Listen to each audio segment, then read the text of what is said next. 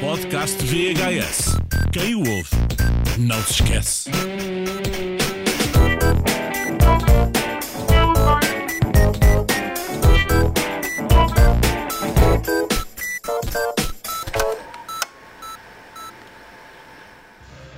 Uou! Que é Parece aquilo, a Pantera. Negra? Awesome hardware. Ué, espera lá. Parece o Jason X. É aquilo, um palhaço? Pronto, Parece CGI. ambicioso, é muito ambicioso o filme. Tem, tem CGI com fartura. É uma espécie de Batman do futuro. Mas não, é o Spawn! Agora em VHS. Exatamente, agora em VHS. Olá, amiguinhos, sejam bem-vindos ao VHS. Hoje temos cá novamente o Bruno. Ele É já verdade. Esteve, ele já esteve o Bruno no podcast. prometeu e cumpriu. Ele voltou com o Spawn. Olá, Bruno. Viva! Olá a todos. Então, Olá. estavas aí tão caladinho, o que é que se passa? Epá, quando, se- quando se tem um demónio do inferno a tentar destruir tudo tudo o que seja, tudo o que seja, Sim. tudo o que seja mal e tudo o que seja bom, epá, é, tem que se ficar calado e apreciar a obra, Tens um carinho que especial é pelo neste Spawn, caso então. a obra Tu chamada gostas de anti-heróis, não é? A tua cena é- são os anti-heróis, já percebi. É, Ok. É. Então vou aqui passar a minha introdução e depois vocês estão, podem esticar as pernas que eu fico a ouvir-vos. Uma vez mais, temos que desligar o calendário de 2016 e pensar que estamos no coração da década de 90, aquele período deslocado onde se podia fazer a adaptação que se quisesse, sem medo de represálias da comunidade nerd via internet. Mas... Ou seja, há, há duas décadas atrás. Para aí, sim, exatamente. Mas ao mesmo tempo, o pessoal que detinha os direitos de grande parte dos super-heróis não queria muito ver as suas grandes propriedades chapadas no grande ecrã. Por isso, iam cedendo uma ou outra menos relevante. E é aqui que aparece o Spawn, o super anti-herói levado às profundezas do inferno e trazido de volta, olá Constantine, nascido nas páginas de banda desenhada com o mesmo nome, escritas e ilustradas por Todd McFarlane, um homem que, É. um homem que neste momento pode viver à sombra da bananeira só, É só à custa dos royalties das Não action se- figures não que tem, vendi- consegue, tem- tem não vivido ao, ao longo dos anos. Spawn Então. ou O Justiceiro das Trevas poderia ser uma obra com a mesma serenidade que O Corvo, por exemplo, que tinha saído anos antes. Mas quando um filme se auto-intitula como o evento do ano em efeitos especiais, fica óbvio que aqui a prioridade era outra. Será Spawn a pior adaptação de um super-herói de sempre? Será um All Style and No Substance ou um No Style and No Substance? Epá, o, o Spawn, não- quando tu dizes que eh, os autores começaram a fazer cedências de personagens menores, eh, epá, eu não concordo eh, tanto quanto isso, até porque eu acho que esta personagem era uma personagem até bastante jovem. Eh, a personagem foi criada em 92 Sim. eh, nos comic books e, e, o filme foi adaptado em 97. Eh, portanto, não é, não é daquelas personagens históricas, não é? Como o Batman ou o Super-Homem ou Pois é, é isso mesmo. Mas, ou Spider-Man. Tu- Mas- mas tu- eu acho há que houve uma aqui uma série de grande grandes. aposta. há um- a, a Marvel e as outras e as outras detentoras de grande parte dos super-heróis da banda desenhada não cedia com a mesma facilidade e entusiasmo os direitos para o grande ecrã como se faz hoje, não é? Tens, eu- tens eu- de concordar com isso. Tudo bem, tudo bem, mas eu, não, eu, eu, só não concordo é, é esse desvalorizar desta personagem. Eu acho é que houve aqui o- precisamente o oposto. Houve aqui, foi uma aposta clara numa personagem que estava em ascensão. Hum. Havia, havia um público, havia um mercado para esta personagem eh, e talvez justificasse então o investimento num, num filme live action. Que Bruno, acho que foi isso que foi, isso que foi feito. concordas aqui com esta conversa? concordo eh, e discordo. Va- vejamos, nos anos 90 ainda não havia este. A Marvel eh, não tinha ainda. Eu acho que a Marvel ainda não via com bons olhos o cinema, não é? Ainda não É, via o cinema exato, como uma máquina exato. de fazer dinheiro, até porque grande Exato, parte dos e- exemplos caíam por terra. Não? Houve muitos maus Exato, filmes e nessa E basta altura. vocês, vocês fizeram inclusive um, eh, um podcast do, do Nick Fury que Sim, foi sim. uma total. br- Uma bronca total que aquele David personagem, um personagem epá, era de, é, daqueles filmes que eu, eu sendo um, um, um Marvel Cinematic Universe fã, eu digo como é que isto é possível? E só depois me lembro, ah, pois está bem, isto é antes dos anos 90, antes de Pois, haver alguém que pegasse e dissesse olha, vamos pegar nos desenhos animados, vamos fazer isto em live action e vamos fazer isto como deve ser, hein? vamos fazer isto como deve ser e vamos prestar. Não havia mão eh, firme, bom não havia mão firme. Exatamente. O universo dos cómics estava eh, completamente em revolução. As grandes editoras, a Marvel, a DC, estavam em, neste momento, em, nos anos 90, estavam em confronto com editoras independentes, na qual Todd McFarlane era, eh, foi um desenhador, eh, um criador para a Marvel, que depois viria a criar com uma equipa que saiu, que saiu da Marvel, viria a criar a Image Comics, que ainda hoje continua a ser o seu, a sua editora eh, que faz eh, cómics como Walking Dead, como personagem- a personagem do Spawn que continua até hoje eh, ainda a ser publicada e neste momento, nos anos 90, havia eh, uma grande implosão, houve uma grande explosão de editoras mais pequenas, mais independentes, mas que traziam muito bom conteúdo. Dark Eh, Horse, e foi- por exemplo. Claramente uma aposta eh, de, de uma aposta de força para fazer com que esta personagem que continua a dizer é o melhor a, a melhor síntese de um anti-herói.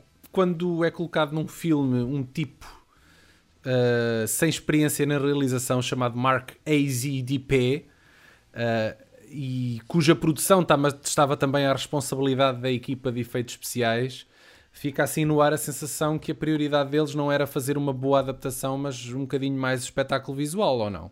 Ele é um diretor de efeitos visuais que foi promovido a realizador. Eh, mas não foi ao acaso, eh, porque ele no seu cadastro ele fez efeitos visua- visuais para grandes filmes do, do James Cameron e, e outras grandes produções de primeira linha. Eh, E, e fazia, fazia de alguma forma sentido que ele passasse para, o- para o patamar seguinte. Eh, e este, este era um filme que se calhar seria um risco menor para ele. Eh, ele tem apenas um outro título eh, como realizador digno de, de referência, que é o Frankenfish, que pelo nome diz logo tudo, não é? É um filme de série B que, sem ser uma obra memorável, cumpre os seus propósitos e um dia também ele passará aqui pelo crivo do VHS. Ok, se tu o dizes. Digo, digo com muita veemência, Daniel. Ok, ok. Sabes que eu estou por tudo, né? É o que tu trouxeres, eu, eu, eu, eu tenho que ver. Exatamente. né? Já tenho esse Tu contrato comes. contigo. É verdade. Bom, o filme é bom ou é mau, meus amigos? Vamos lá ser sinceros. Olha, opinião muito sincera, eh, o filme é ultra esquecível. O filme é muito confuso. É, é bonito de se ver, no sentido em que tem, tem algumas sequências bem conseguidas, eh, visualmente falando. Eu, sei- eu sei que o Daniel va- vai-me já eh, mandar umas bocas por eu falar do estilo visual, mas pronto, a estética cativa-me. Eu fico contente, é, por tu já te aperceberes de- do quão clichê Sim, te Daniel, tornas. mas, mas eu, pronto. tenho, eu, tenho, eu tenho os pontos que eu dou importância nos filmes. A estética para mim tem, tem uma conta bastante. O filme tem alguns pontos na estética. A nível narrativo eu acho que é muito confuso. Eh, apresenta muitas personagens, personagens que não fazem propriamente um arco. Eh, entram só porque têm que entrar porque fazem parte daquele universo. Eh, e, e é muito esquecível, pá. E eu, eu, eu tenho pena disso porque eu, eu gostei dos efeitos visuais, gostei de algumas sequências, de- a, a sequência de transformação está muito fixe até para os padrões daquela altura. Acho que merecia, merecia uma abordagem mais, eh, mais firme e mais profunda eh, do, do que aquilo que o filme se tornou. Eu acho que o look, essencialmente, do filme, no mundo real, digamos assim, para separar já aqui as coisas, eu acho que o filme foi trabalhado de uma forma interessante. Aquele aspecto negro, assim um bocado ao estilo do corvo. Eu estava a ver o filme e estava a, a- pensar: "Epá, isto não é, não é assim tão mau como parece sem querer dizer na, na internet, não é? Mas depois entramos aqui num, num patamar que, que eu acho que muda completamente as coisas, não é? Que é o facto de nós sabermos hoje que este filme teve várias equipas de efeitos visuais a trabalhar em diferentes sequências, com prazos apertados, eh, e explica porque é que o CGI varia tanto. É que chega a ser inacreditavelmente mau em algumas sequências e até bastante decente, decente noutras. Eu estou-me a lembrar particularmente das sequências de Inferno. Uhum. Estou-se a lembrar do Inferno. não se lembra. Sim. Aquilo, aquilo é das coisas mais assustadoras, no sentido negativo, que eu já vi em termos de CGI. Eu espanta-me como é que, mesmo na altura, alguém pôde aprovar uma coisa Mas daquela. a questão, a, questão, a questão é que. em- tão em- em mau, é tão 90, mau. epá, tu já tinhas tido tão, tão, tantos maus exemplos que. Não, opá, que- não, não, não, não, não, não, não, não. Tu estavas em Sim, 1997. sim, epá, mas, mas tu vinhas. Aquele CGI, aquele CGI está ao nível de jogos da PlayStation. Muita gente, inclusive, eu, eu aqui vou concordar, vou concordar, vou concordar, porque eu vi recentemente um, um canal de YouTube chamado Nostalgia Critic que Ah, é ele, o Nostalgia Critic. que ele sim, fez sim, sim. uma eh, review do filme de ponta a outra, apontando eh, as falhas É, é o que ele faz. A cena dele é ele pega em certos filmes e, e- e acompanha o e filme. aponta, aponta, a criticá-lo, aponta as assim. críticas e ele no final ele diz o filme até é bom, só não tem é o CGI que devia ter. E eu aqui eu dizia, eu até diria assim, epá, já que andam, andam a fazer uma data de remakes de filmes, de cómics, etc., porque é que não se faz um remake ao estilo HBO? Porque na mesma altura que saiu o filme, saiu também uma série de animação para adultos Sim, que sim, está sim, sim. perfeita.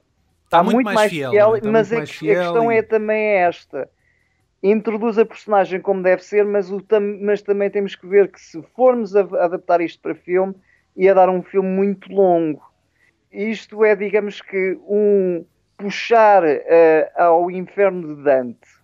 Se forem, a ver, se forem a ver toda a história, eh, digamos que é uma abordagem ao, ao inferno de Dante mais do que o próprio Dante Alighieri conseguia eventualmente imaginar. Mas, ó Bruno, eh, isso tu estás a dizer, sim senhor, eh, é isso, mas tu estás a, a pôr a coisa de uma forma demasiado lírica, porque o filme é muito mais simplório Isso, não, eu- nessa, eu- Eu- na exploração dessas ideias. percebo, é? eu percebo por isso, porque lá está, a personagem para ser introduzida tinha que ser com não tinha que ser só com um filme, tinha que ser com uma sequela, com uma trilogia, provavelmente uma trilogia ou uma saga de filmes.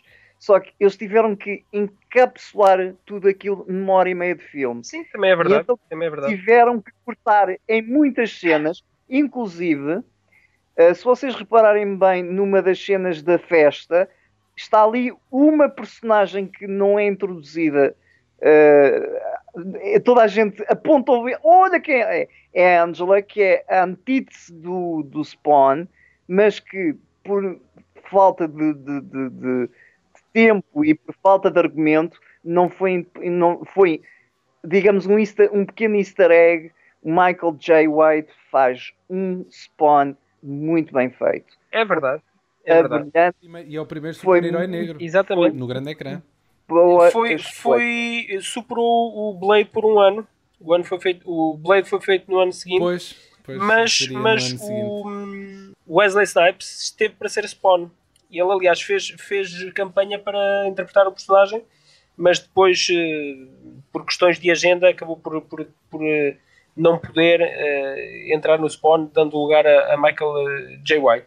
E que eu, eu, eu acho que ele foi a escolha perfeita também para interpretar o personagem, porque ele, ele para além de ser um, um, um, um ator eh, acima da média dentro do género da ação, ele tem um caparro epá, bem definido e tem um cinturão negro em sete estilos de artes marciais. Aqui, só para enquadrar um bocadinho a história do filme, que nós, nós eh, abordámos ainda muito ao de leve.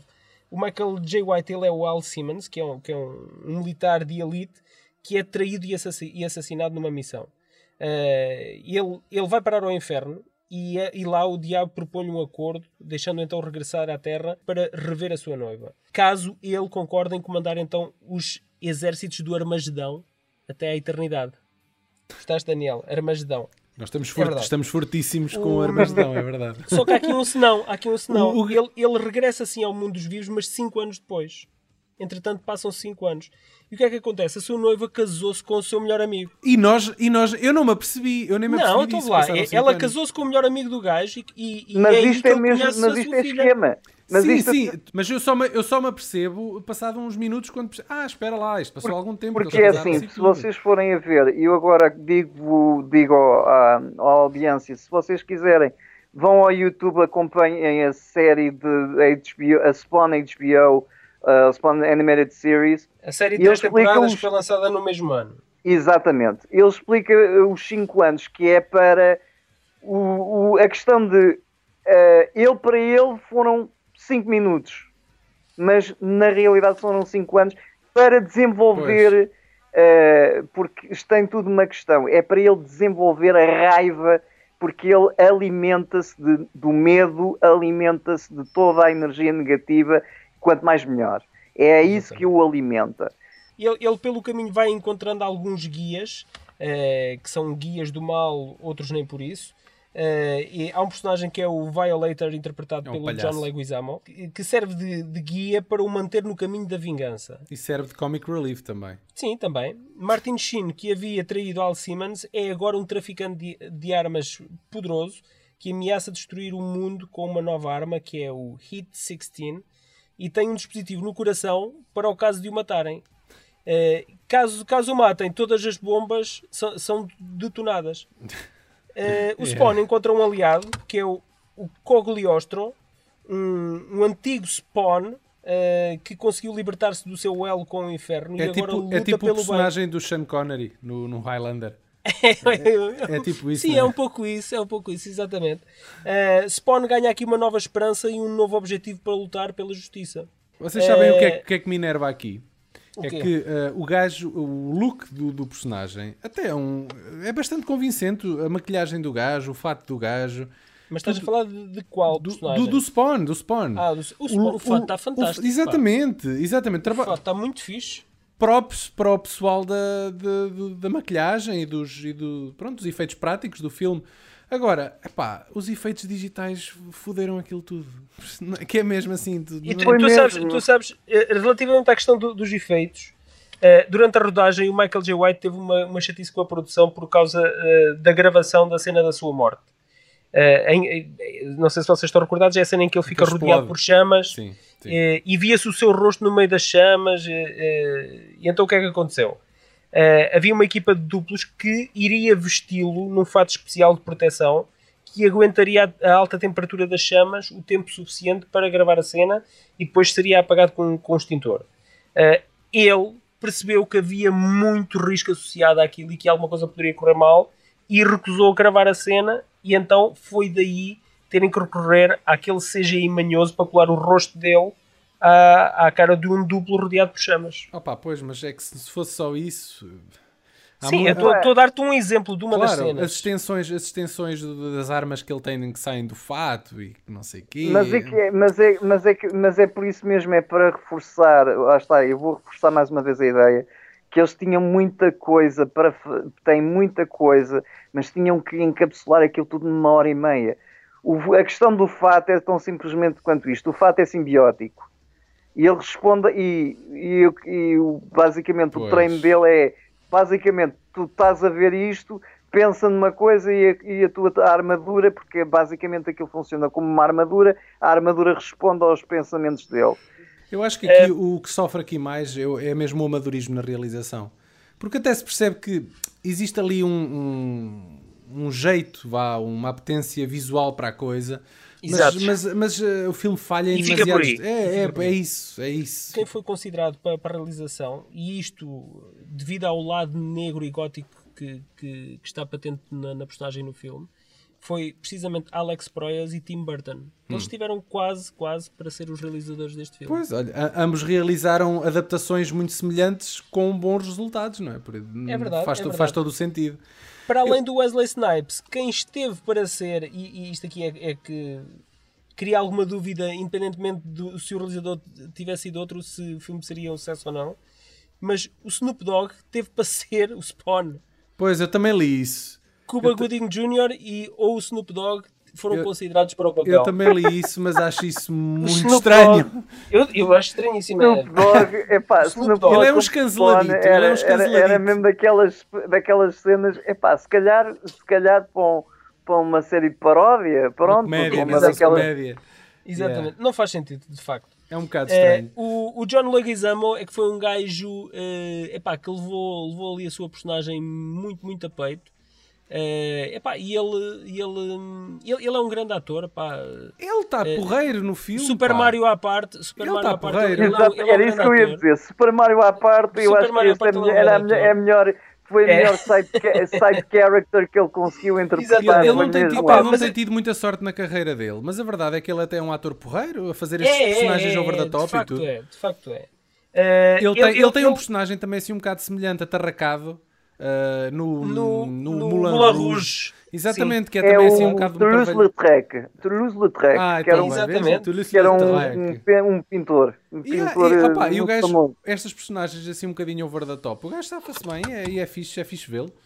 Ele teve que comer larvas vivas numa pizza para este Não, filme. ele não teve, ele comeu porque quis. Sim, Porque é um, ele teve era um gajo comer, sim. dedicado. Ok, tens razão. Ele, ele não teve, ninguém o obrigou, ninguém teve a bater no gajo com um pau, tens de comer e tens Não estava comer. no contrato. Mas, Ele, mas exatamente. Ele, ele mas ele bem. sacrificou-se. Ele sacrificou-se a este ponto porque na, na cabeça dele ele imaginava que o filme se ia ser tcharam, ia ser um mega sucesso e justificaria-se aquele sacrifício. Epá, a malta vai se lembrar de mim como o gajo que até comeu larvas, pá. Exatamente, isso, se calhar né? até ganha um Oscar por isso. É. E, e ele também, durante a rodagem, aconteceu-lhe a mesma coisa que o Peter Weller, aconteceu, que lhe aconteceu também ao Peter Weller no Robocop, foi ele. Bem, mas o Peter Weller foi mais com xixi. Ele cagou-se dentro do fato de palhaço porque estava aflito para ir à casa de banho. Eu acho que era E xixi, gajos- não foi cocó. E os gajos demoraram. Epá, eu Não, tenho foi, ideia- acho que foi, foi cocó, Acho que foi porque cocó. o O gajo personagem, disse- o personagem gajo dele é que faz cocó. Ele teve a aguentar, ele teve a aguentar mais de Exato. uma hora para lhe tirarem o fato e o gajo não aguentou, O cagou-se. personagem dele é que faz cocó nas cuecas. Atenção, vejam lá bem Exato. isso. Vejam lá bem Exato. isso. Epá, eu gostava, gostava aqui de, de lembrar com vocês uma coisa que acontecia nesta altura nos anos 90 e que deixou de acontecer, que era o marketing que os filmes tinham assentos nos álbuns de música.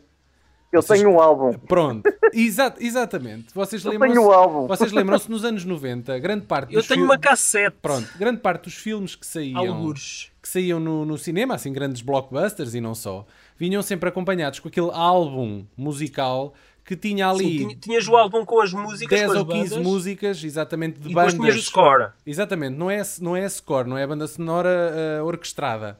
É, banda, é banda sonora. é das bandas, com- com- é o soundtrack e não é o score. Exatamente. Ah, E então estas soundtracks, no fundo, era uma compilação de bandas, de músicas de X bandas que, Que eram, que eram é, hype poderiam, poderiam, exatamente, poderiam aparecer ou não no filme. Eh, e o álbum deste filme, que é um álbum de punk rock que tem lá uma série Era- de não- e também não tinha techno, não tinha os Orbital. Tinha- ou- tinha uma série de coisas, os tinha Or- tem os Metallica. Orbit, epá, tem os, os Os Metallica, Orbital, porque os também entraram no, no Blade. esta Não, não, Isto é, foi tu- o, o, o soundtrack foi uma série de colaborações. O Tom Morello entrou, entrou, entrou uh, os Metallica entraram, Korn, os Orbital, Korn, Slayer, o, o Slayer, Marilyn Manson também fez uma Teenage música. Riot, Atari, uh, uh, Slayer com Atari Teenage Riot. Yeah. Epá, houve, houve é- aqui, ou seja, Epá, só houve falta aí os Nine Inch Nails, Para aí. os Alice in É Chains. mesmo. para aí, para aí, e o Alice Cooper também, ou uma coisa assim. Opa, já Mas- agora mas- Hollywood Vampires. Mas mas eu não lembro-me é? eu lembro deste CD, já era o CD na altura, andar a circular lá na escola. Da malta dizer, é pá, a banda sonora do Spawn, a banda sonora do Spawn. Mas depois eu Yeah. perguntava, alguém viu o Rules. filme? Ninguém, Rules. ninguém Yeah. sabia sequer que existia um filme, percebes? Era o álbum do Spawn. Houve. E eu também tive uma fase, eu também tive uma fase, mas isso foi no ciclo, que era o Singles, aquele filme que é o Singles, com o Matt Dillon, Sim. e não sei porquê, na altura toda a gente andava com o CD da banda sonora do Singles. e eu, e eu via aquela, e eu via, eu não ouvia a música, via aquilo a passar de mão em mão na sala, a dizer, é pá, muito fixe, a música é brutal, é baril e não sei o quê, e eu assim...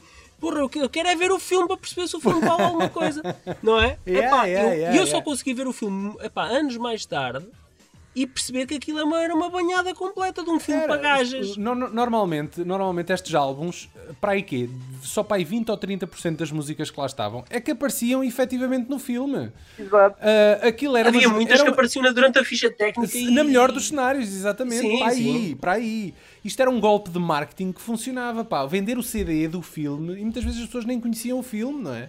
Por exemplo, o Marilyn Manson fez um videoclipe Yeah. to- totalmente ao jeito dele, pá, que é, é, é parte, é parte do, do Spawn. Sim, sim, Eh, sim. também, e também tens o, os Korn, que na altura estavam a começar com, portanto, isto é 97, estavam com o Follow, o Follow the Leader, que também, inclusive, teve uma sequência.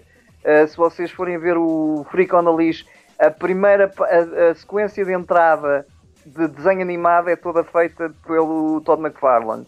Portanto, ah, houve ali um aproveitamento também ah, da- do, do, do autor. E, inclusive, se vocês forem ver na cena da Red City, Sim. o precursor desta ideia do Stan Lee aparecer em todos os filmes eh, relacionados com X-Men, etc., não começou com ele, não senhora, começou sim com Todd McFarlane a fazer De uma- mendigo, né? de mendigo. Yeah, foi, filme, ele que começou, foi ele que começou com eh, a, a célebre moda de ah, eu sou o autor do O autor aparecer lá. yeah.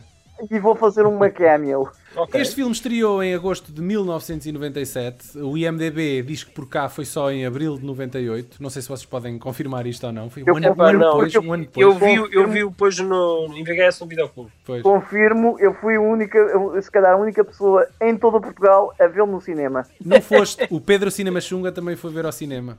Ah, pronto, já, já somos Não sei se conheces. Ele abria em segundo lugar no- nos tops de bilheteira na América, atrás de Air Force One.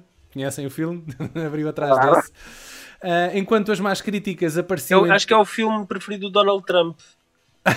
É capaz. É, é, é. É acho que mesmo? ele já o É disse. mesmo? Acho que ele já o disse. Fantástico. Enquanto as más críticas apareciam em todo lado, o filme começava a cair vertiginosamente nas tabelas. Neil Gaiman e Todd McFarlane, sabem que é o Neil Gaiman, também um dos autores, um daqueles nomes grandes ah, da banda desenhada, ah, disputou com Todd McFarlane durante anos os direitos de alguns personagens dos, com dos original, depois de ambos terem colaborado na escrita de alguns números. McFarlane perdeu e hoje ambos partilham os direitos de algumas edições. Já no século XXI foram lançados dois videojogos. Não sei se algum de vocês chegou a jogar os videojogos. Já. Até mais. Eu, joguei. passei, eu passei os olhos, existem, existem pelo menos quatro, quatro videojogos do Spawn, sendo o primeiro da Super Nintendo e depois foram eu fazendo jogos tenho. por aí fora. Também, fizer, também jogaste esse? Fantástico. Não, tenho, não, tenho, tenho no, no emulador. Ah, pronto, ok. Não interessa, não interessa. Jogaste, é o também, que, é o também, que interessa. também joguei, eu também já tive na PlayStation 2 uma, um jogo que foi muito bem, foi muito bem construído.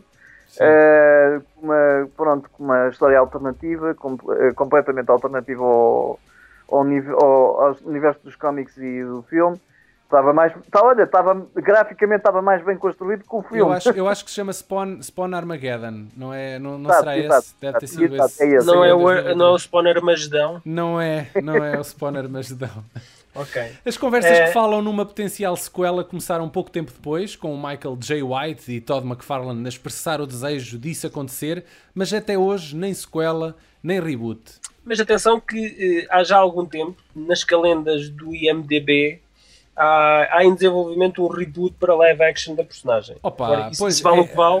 pois, vale o que eh, vale, Eu como é posso óbvio. vos dizer. Tu eu sabes que, posso- o- sabes que o IMDB é perito em ter Mas em eu- stand-by milhares de projetos que não É passam verdade, de meras, é verdade, meras é verdade. conjecturas. posso afiar, posso afiar por, por fonte segura que o autor já fez um, já está, já fez um guião e que está em vias de ser produzido. No entanto, tem uma pequena contrapartida que é o próprio McFarlane que escreveu o guião e que quer fazê-lo à sua maneira. Portanto, está à espera que um estúdio pegue no guião para produzi-lo como ele quer. E Mas vai esse- ser esse mais, mai- vai ser uma versão mais rated R ao estilo do Deadpool, eh, confirmando-se a onda de que os rated R movies Pois. para. Mas eu, pronto, eu espero para- sinceramente que esse Todd McFarlane acerta a segunda, porque eh, li alguns na net que ele fez questão de acompanhar a produção deste Spawn de 97 muito de perto. Eh, Pois. e- e, E, valeu o que valeu, não é? pois, exatamente, e foi o que se viu. Deu, deu no que deu. Yeah. Foi Bom, como o gajo que fez o, o Corvo. Eh, quando fizeram as sequelas, disse: ah, pá, não, não, temos de trazer o Epá, autor eu- original. eu temos de trazer o autor posso- original que é para isto ir eh, no rumo certo. E viu-se o que é que, o que aconteceu às sequelas do Corvo, não é? Se eu, eu queria só perguntar-vos o seguinte: se o, o reboot voltar a acontecer, quem é que vocês acham, quem é que vocês gostariam de ver encarnar o personagem? Qual era o ator? Bom, Tem tinha, que assim ser, algum tinha que ser ator- preto, não é? Tinha Podia que ser não preto ser. ou não? Podia não ser. Sim, t- porque eh, vamos a ver. Eu vou-vos atirar da- um nome, eu vou-vos atirar um nome daquilo Olha, que eu eu, já, acho. eu já sei, quem eu, eu, acho. vou, vou dizer um fixe, que eu nem sei pronunciar o nome do gajo, que é o Jin Moon Hunsu. Ah, Jim Moon, mas eu acho que ele já é muito velho. Já é muito tem- velho, pois já tem calhar- 50. se calhar- já tem se 50, calhar já está um bocado. Epá, eu, eu neste, Para isso eu o Michael J. White é mais novo, quando podia voltar ao Exato. personagem. Eu, eu, eu, cont- eu continuava com o Michael J. White, mas também poderia ser um Idris Sim, não? olha, o Ed- o Idri- o Idris Elba parece-me parece muito bem, mas, Olha- também já não- mas também já me parece um bocadinho velho. Olha, metam Eu- aquele eu- puto, metam aquele puto Michael do Fantastic B. Jordan. Four. Exatamente. Michael, é Michael esse, B. Jordan, é esse. era esse que eu ia dizer. eu Pode acho ser, que o Michael B. ser. Jordan era o gajo que agora estaria em primeira linha para, para interpretar este personagem. Epá.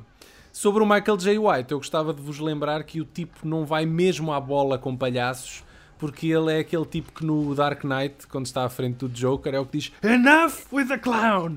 E manda É verdade, na é mesa. o gajo não está para palhaço, definitivamente. Pois não. Exatamente. Não. Por isso é que ele, vai, por isso é que ele tenta, tenta E atenção que ele é um duro à séria. Ele não é, não é daqueles duros tipo Wesley Snipes que é, que é só ginásio, mas depois entrar em combates reais o, o- está fora. Pá. E o Michael J. White não, é um gajo mesmo Não é só de esteroides, não é só esteroides. Há- há- há luta de aqui- rua e, É. e é mesmo um badass, mas um badass com epá, com um sentido zen da coisa. É um Mr. Miyagi, eh, mas eh, mais novo. A sério? Bem, se tu dizes. Little uh, Gamble here won't be able to get a nickel for his grandma. Enough from the clown. Ta, ta, ta. Let's not blow this out of proportion. Ok, rapaziada, foi um prazer recordar este clássico de 97 com vocês. Espero que continuem a ouvir o nosso podcast, o nosso podcast pelo YouTube, pelo iTunes e pelo Facebook. Nós temos o nosso e-mail que é o vhspodcast.gmail.com para enviarem as vossas críticas e sugestões. E penso que está. E quero agradecer e quero agradecer-vos o excelente trabalho que vocês estão fazendo a cada dia. Epá, Ah, é hora um da graxa. prazer- Agora é hora da graxa. Yeah. Ve- Venha ela, venha ela. Exatamente, É um prazer, é um prazer ouvir-vos Sentados, dar de pé, no banho. e O. Bruno está comovido, né? as palavras nem consegue articular as palavras. Exatamente, nem consigo articular as palavras porque vocês são espetaculares. Pá. Opa, Eu adoro o que vocês obrigado. fazem e continuem com, com o bom trabalho, pá, porque vocês agarraram-me desde, o desde o momento em que eu fui ao meu YouTube e comecei a. Eu fui logo em, em, em modo binge watching, comecei a vê-los. Opa, quem é este gajo? Quem são As, estes as- gajos? as- as palavras no motor de busca foram cromos a falar de filmes e aparecemos lá nós. Exatamente. Obrigado. E é, é por causa de ti e de mais de 3 ou 4 gajos que nós fazemos isto. Adeus, Bruno, e adeus a todos. Obrigado e até à próxima. Tchau, tchau. Tchau, tchau.